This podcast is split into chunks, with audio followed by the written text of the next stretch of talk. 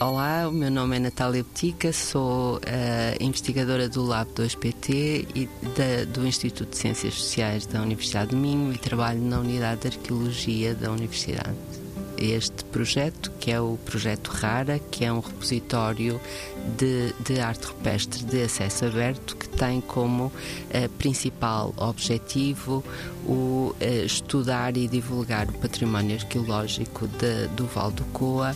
quer ligado diretamente à arte rupestre, mas também aos artistas que produziram essa, essa arte. Uh, o projeto abriu assim três linhas principais de investigação. Uma primeira que tem a ver com o estudo da arte rupestre da Idade do Ferro, que é um período ainda pouco estudado na, na região. Uh, e em que as gravuras rupestres são uh, de facto um valioso, um valioso, testemunho das expressões artísticas uh, e da forma de vida dos nossos antepassados desse, desse período. A segunda linha de, de investigação aberta pelo projeto RARA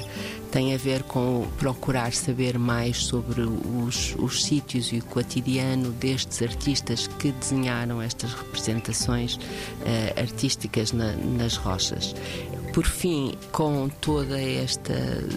informação e dados recolhidos, estamos a trabalhar também no estudo do povoamento do território para perceber como é que eram as relações entre, estes, eh, entre estas comunidades e como é que uh, interagiam também com o território. 90 Segundos de Ciência é uma produção conjunta Antena 1, ITQB e FCSH da Universidade Nova de Lisboa, com o apoio da Fundação para a Ciência e a Tecnologia.